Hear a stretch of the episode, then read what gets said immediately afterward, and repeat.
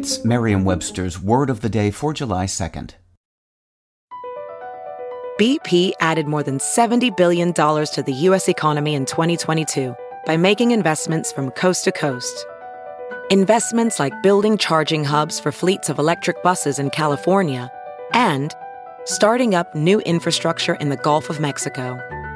It's and, not or.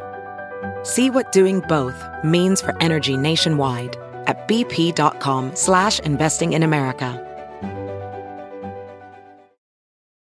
Today's word is prowess, spelled P-R-O-W-E-S-S.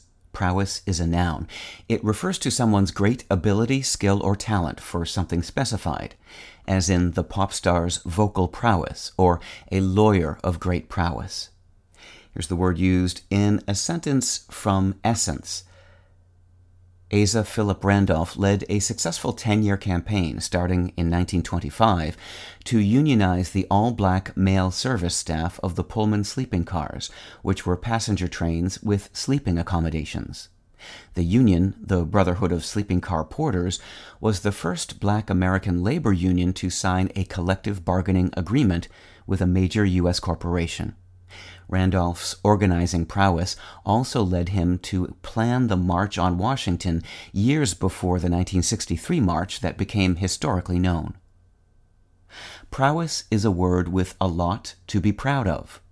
Not only has it performed gallantly for the English language since the 13th century, but it has stayed relatively stalwart in hewing to its original meaning, which is quite a flex.